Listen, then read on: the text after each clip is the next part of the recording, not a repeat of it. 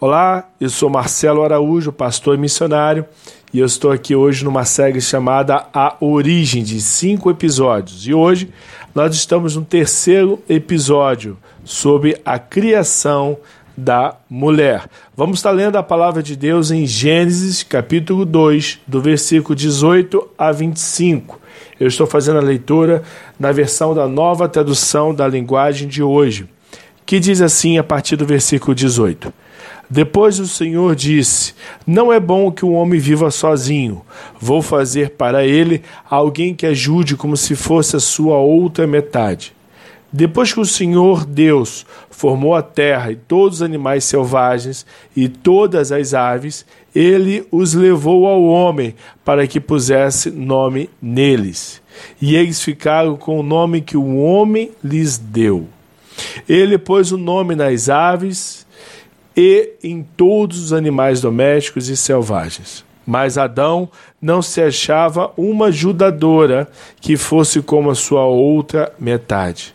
Então o Senhor Deus fez com que o homem caísse no sono profundo, e enquanto ele dormia, Deus tirou uma das suas costelas e fechou a carne naquele lugar.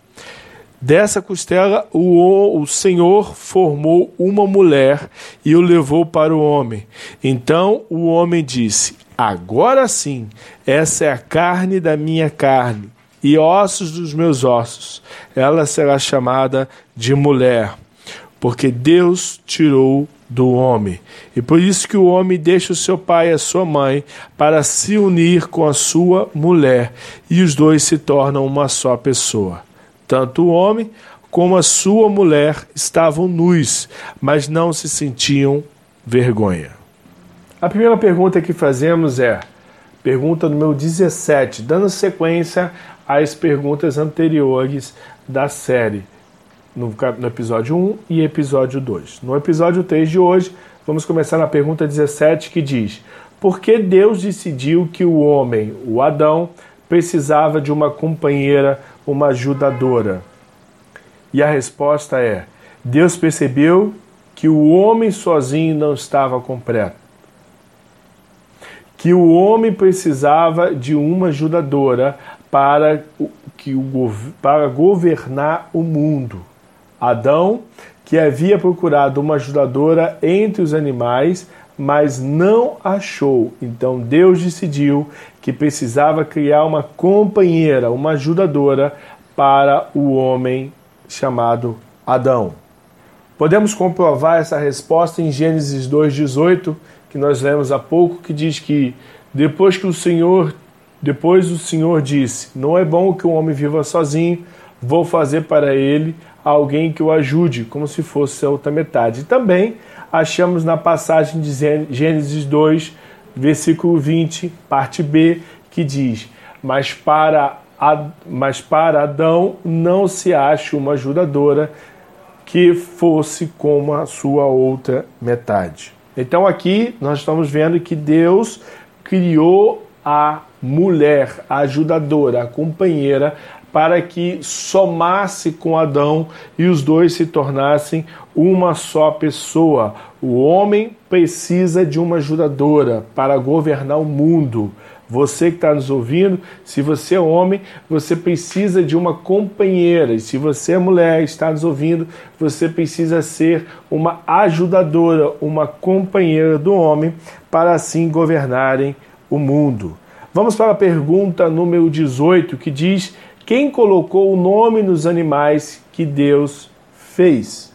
Quem colocou o nome em todas as coisas que Deus fez? A resposta é: Deus, após fazer todas as coisas, permitiu que o homem, Adão, colocasse o nome tudo. E podemos achar essa resposta lá em Gênesis 2, no versículo 19, que diz que depois que o Senhor Deus formou da terra todos os animais selvagens e todas as aves, ele os levou ao homem para que pusesse o nome neles. E eles ficaram com o nome que o homem lhes deu. A pergunta 19 diz assim: Como que a mulher foi criada? E a resposta: Deus colocou o homem para dormir, retirou do homem uma de suas costelas e fechou o local que ele abriu para retirar essa costela. E a partir desta costela, Deus fez a mulher. Deus fez a mulher da costela para que a mulher fosse parte pertencente, parte do corpo do homem, carregasse não só a mesma composição de ADN ou DNA, mas também que os dois juntos se completassem e se tornassem uma só pessoa. O homem depende de uma mulher e a mulher depende do homem para se completarem. Podemos achar essa resposta em Gênesis 2, versículo 21, que diz: Então o Senhor Deus fez com que o homem caísse no sono profundo. Enquanto ele dormia, Deus retirou uma das suas costelas e fechou a carne naquele lugar. Dessa costela, o Senhor formou a mulher e o levou a, ao homem. E a pergunta número 20 faz: Como foi a reação do homem ao ver a sua mulher? E a resposta é: o homem se alegrou em ver que Deus também providenciou a sua companheira. Deus também providenciou a sua ajudadora. Ou seja, Deus não só criou os céus, o sol, o mar, lua, as estrelas, as plantas, os animais, não só criou o jardim para o próprio homem habitar, como gerou para o homem a sua companheira. Podemos ver essa resposta em Gênesis 2, no versículo 23, que diz que: Então o homem disse: Agora sim, essa é carne da minha carne, osso dos meus ossos, e ela também será chamada de mulher, porque Deus tirou do homem. Se você perceber, o próprio Adão colocou o nome na mulher. Deus também permitiu com que o homem desse o Adão desse o nome à mulher. Pergunta número 1: um, Como surgiu o casamento? E a resposta diz: Nesse texto podemos ver a base da família e o casamento, a unidade entre o homem e a mulher, onde Deus diz que nós nos tornamos com a nossa mulher uma única pessoa, que nós devemos deixar a casa dos nossos pais e construirmos a nossa própria família com a mulher que Deus nos deu.